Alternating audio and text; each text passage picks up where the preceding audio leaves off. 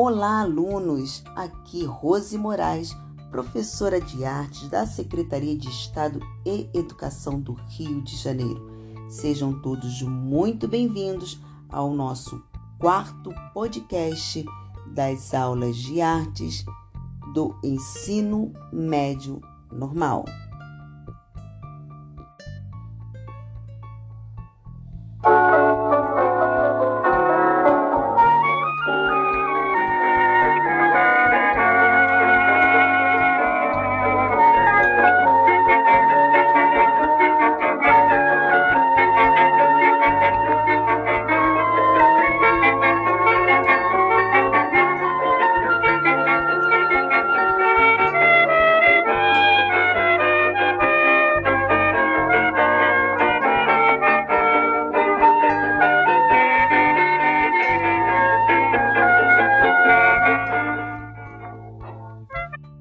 Meu coração,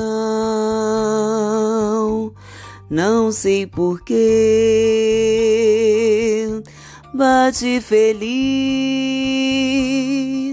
quando te vê.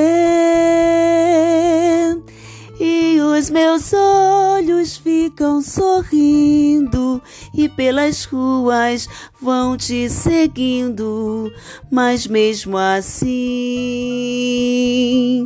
foges de mim.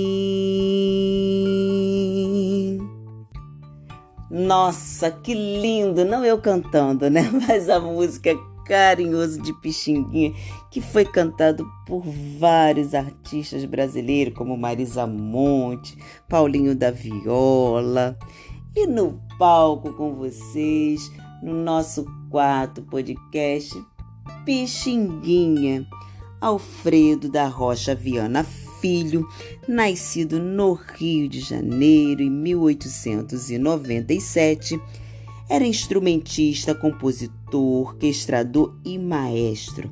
Sua vasta obra musical abrange gêneros como valsa, polca, jazz, machixe, samba e, sobretudo, o choro.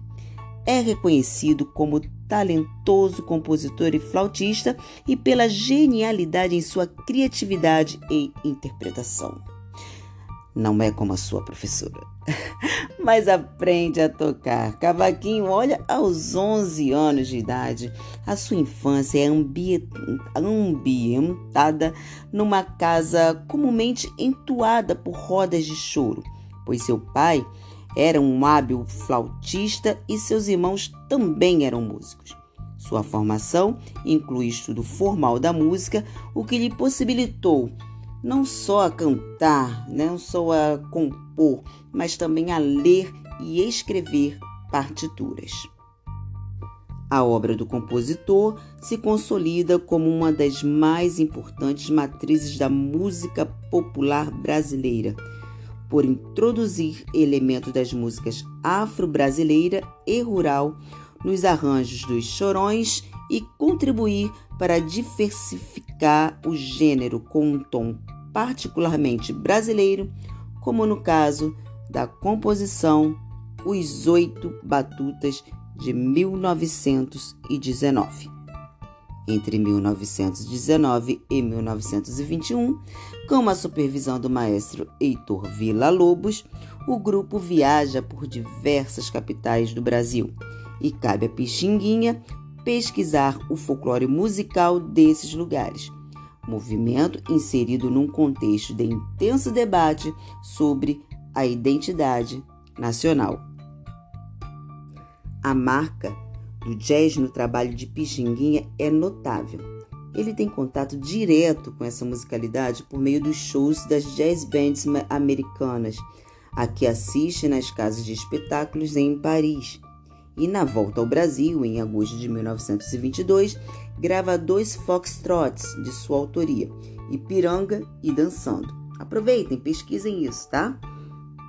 E em 1923, os oito batutas se recompõem com o nome de Bi-Orquestra, Os Batutas. Faz sua última apresentação como flautista em 1942, num disco com dois choros de sua autoria, Chorei e Os Cinco Companheiros e passa a tocar saxofone. A mudança propõe um estilo mais identificado com os novos tempos, ou seja, o jazz. A música que ouvimos lá no início, ela é tocada com o sax, não é? A mudança propõe um estilo mais identificado com os novos tempos, ou seja, o jazz. Tanto os arranjos quanto, quanto o timbre do sax dão uma coloração mais moderna à sonoridade do grupo. A nova fase de Pixinguinha inclui dezenas de registros em discos com o flautista Benedito Lacerda, e nessas gravações a criatividade de Pixinguinha destaca-se nos contrapontos que ele desenvolve no sax tenor, como respostas às melodias executadas na flauta por Lacerda. Nessa época, participa do programa O Pessoal da Velha Guarda, que foi de 1947 a 1952, do então radialista Almirante. E em 1955 lança o LP Carnaval da Velha Guarda, com a participação de seus músicos e também do Almirante. E no início dos anos 60, cria a trilha sonora do filme Sol sobre a Lama, dirigido por Alex Viana e lançado em 1963. Privilegiando a atmosfera nacional, a obra de Pixinguinha, tributária do contexto sociocultural de sua trajetória e por inserir uma marca de brasilidade em suas composições. Deixa uma importante contribuição na orquestra e na música popular brasileira da primeira metade do século XX. Bem, Ficamos por aqui e até o nosso próximo podcast.